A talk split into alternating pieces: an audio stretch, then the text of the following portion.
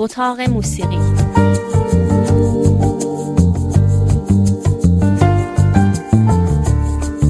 فریده وهابی.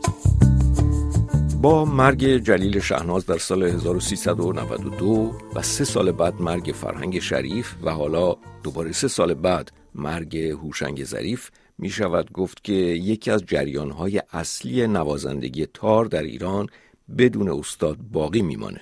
البته باید بلافاصله گفت که هوشنگ ظریف به عنوان مدرس و استاد موسیقی فعالیت بسیار گسترده و طولانی داشت و به اندازه کافی شاگرد تربیت کرده است که شیوه نوازندگیش فراموش نشه، اما به هر حال اون شیوه خاص تار زدن الان چهره متمایزی برای خودش نداره.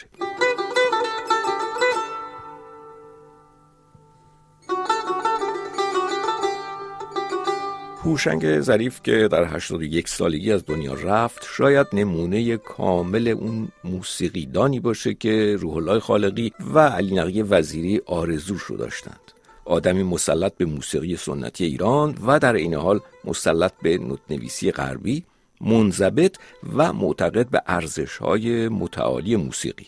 این ارزش‌ها همیشه در گفته‌ها و نوشته‌های خالقی و وزیری حضور داره. نوعی اخلاق در ذهن این آدم‌ها معنا داشت که مخلوطی بود از ارزش‌های سنتی و در این حال برخی خصوصیات هنرمند مطابق با معیارهای اروپایی، به خصوص چنان که بعد از انقلاب فرانسه حاکم شد. نوعی تواضع و گوشه‌گیری شرقی همراه با اعتقاد عمیق به ارزش‌های انسانی هنر و رسالت معنوی هنرمند. در مورد این نوع برداشت از مفهوم هنر، موسیقی و هنرمند همونطور که گفتیم وزیری و خالقی هر دو زیاد گفتند و این به هر حال میراثی بوده که به گروهی از شاگردان و پیروان اونها منتقل شده. شخصیت هوشنگ ظریف از این نظر مثال زدنی بود. ماهور وصل گوشه های درآمد، گشایش، داد، خسروانی، زیرفکند، فرود، اجرا با تار.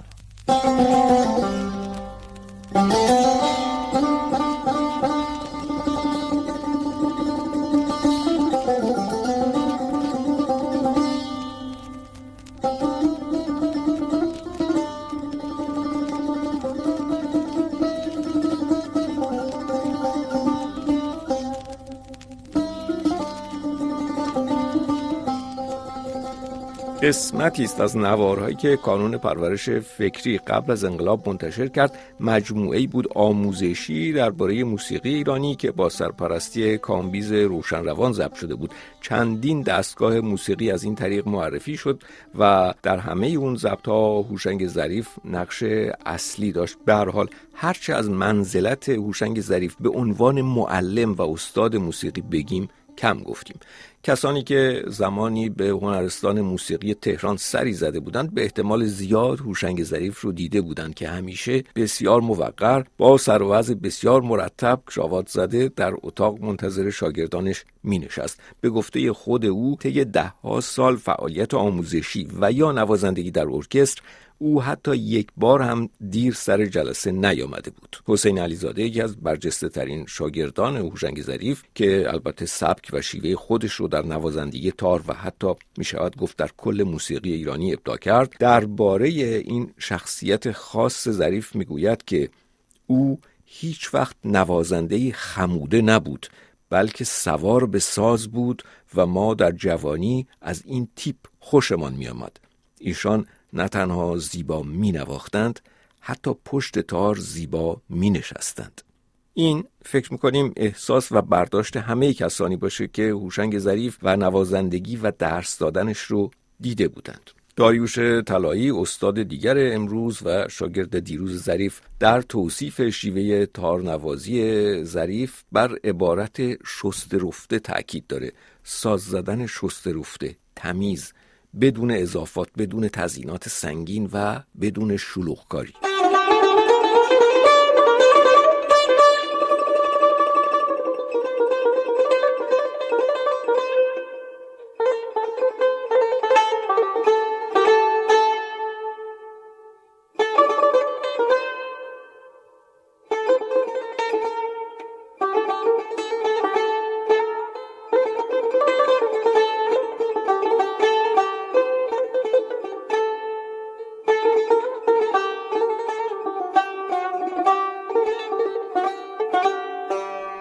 اما اگر از شلوغکاری حرف زدیم به این دلیل است که از نظر برخی اهل فن شیوه نوازندگی قاجاری به اصطلاح شلوغ بوده.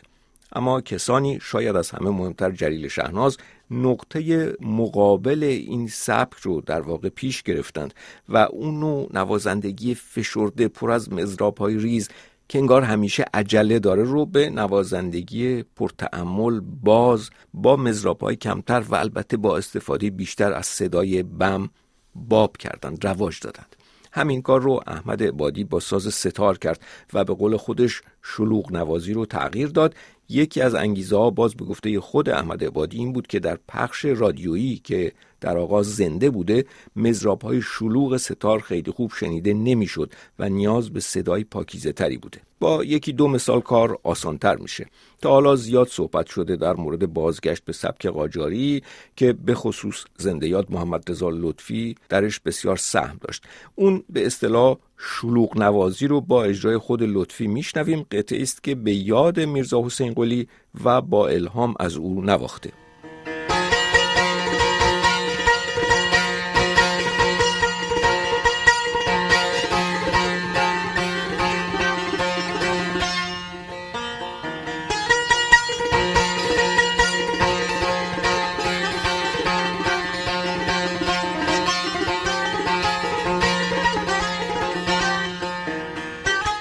یا مثلا قطعه دیگری از محمد رضا لطفی قطعه اصفهان است که خیلی هم معروف است و اوائلش هم بسیار زیباست و در ادامه به اینجاها میرسه.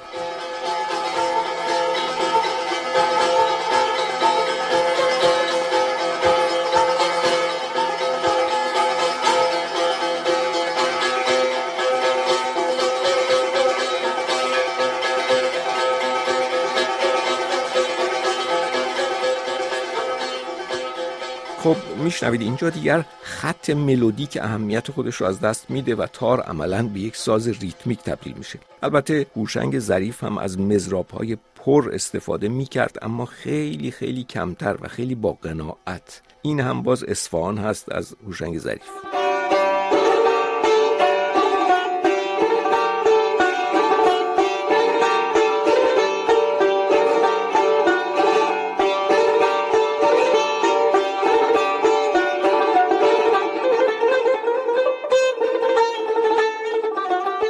شاید برای تعریف سبک نوازندگی هوشنگ ظریف که ادامه همون راه جلیل شهناز و فرهنگ شریف و لطف الله مجد هست تأکید بر یک نکته اهمیت داشته باشه و اون سکوت هست. آهنگسازان کلاسیک غربی خب فراوان در مورد سکوت و ارزش زمانی سکوت در قطعات موسیقی نوشتند و البته تجربه کردند. منظور از ارزش زمانی این است که سکوت در میان قطعه دقیقاً چقدر طول بکشه. باید تأکید بکنیم که این زمان سکوت به خصوص در موسیقی کلاسیک بسیار دقیق و حساب شده است، ولی فکر می‌کنیم که نه در اون موسیقی قاجاری میرزا حسین قلی و معاصرانش و نه حتی در موسیقی مثلا محمد رضا لطفی سکوت معنای چندانی نداره، یعنی اصلاً براش اهمیتی قائل نشدند. شاید اصلا در کل موسیقی سنتی ایران کسی چندان توجهی به موضوع نداشته، در حالی که در سبک تارنوازی هوشنگ ظریف و جلیل شهناز سکوت معنادارتر هست. ولی حتی بیشتر از هوشنگ ظریف مفهوم سکوت در موسیقی لطف الله مجد برجسته است. فکر نمی کنیم که هیچ نوازنده سنتی ایرانی تا حالا سکوت‌های چنین پر و به جا استفاده کرده باشه. لطف الله مجد.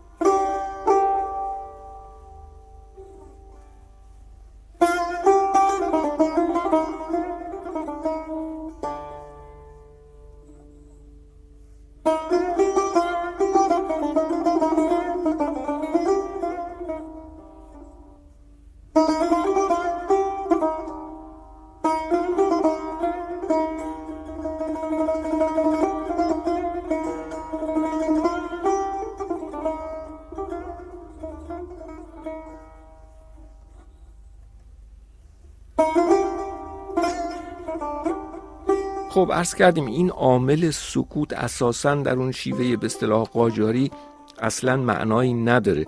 اصولاً در اون نوع تار زدن شاید نوعی دستپاچگی و در نهایت نوعی اضطراب احساس میشه که البته حتماً طرفداران خودش رو هم داره. در مقابل تومعنینه و آسودگی در نوازندگی ظریف هست که حتی در قطعات ضربی و چار مزراپ ها هم از بین نمیره.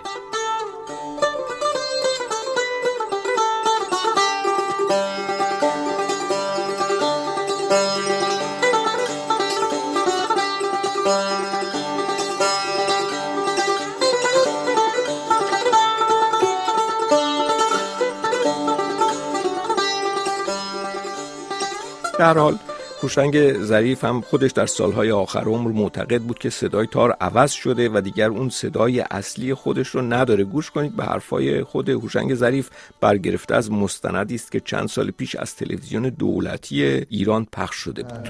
همین که عرض کردم ساز تار مادر سازهای ایرانیه، ولی متأسفانه امروزه اون تار صدای اصلی خودش رو نداره و نوع معذرت میخوام نوازندگی‌ها فرق کرده.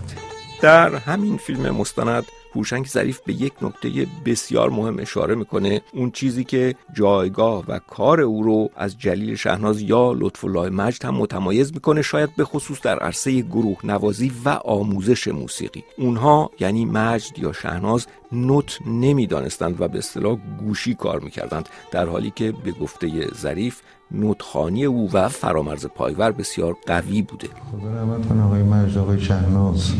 یه وقت آقای پایور خواستن که گروه رو بیشتر بکنن، آقای مجد و آقای شهناز هم دعوت کردن تو گروه که با من سه تا تار بشد. خب آقای پایور هم قطعاتی که می نوشتم یه پاساژایی بود که همیشه من می زدم دیری دیری یه همچی چیزی بسدم یه همچی چیزی که تار میده. بعد یه قطعشون هم اینطوری بود که اونجا که رسید زدیم. بعد خدا رحمت کنه آقای مجد، آقای ظریف نمیشد این چیزا رو آقای پایور ننویسه. آقای پایور شنید، آقای مجد، آقای شهناز، شما این رو نمیخواد بزنیم، فلانی میزنیم این بازاجا رو. خب نوت نمیدوستن، گوشی کار میکرد. آقای مجد هم همینطور.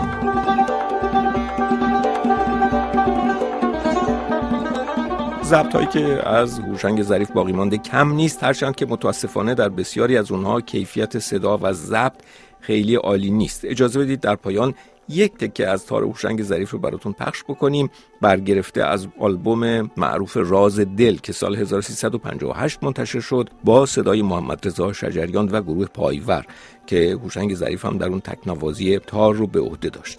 حتما شنیدید. فکر می‌کنیم این یک تکه نسبتاً کوتاه دشتی چکیده سبک نوازندگی هوشنگ ظریف باشه، شسته رفته، شمرده، با ظرافت و همراه با خلاقیت ملودیک. طبیعتاً تمام برنامه رو نمیتونیم پخش بکنیم، دیدیم اگر بخوایم آواز شجریان رو هم نیمه کاره بگذاریم که حیف است.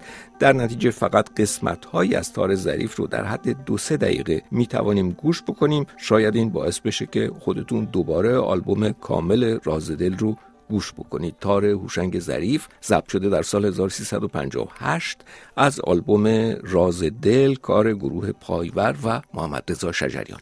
تا هفته آینده.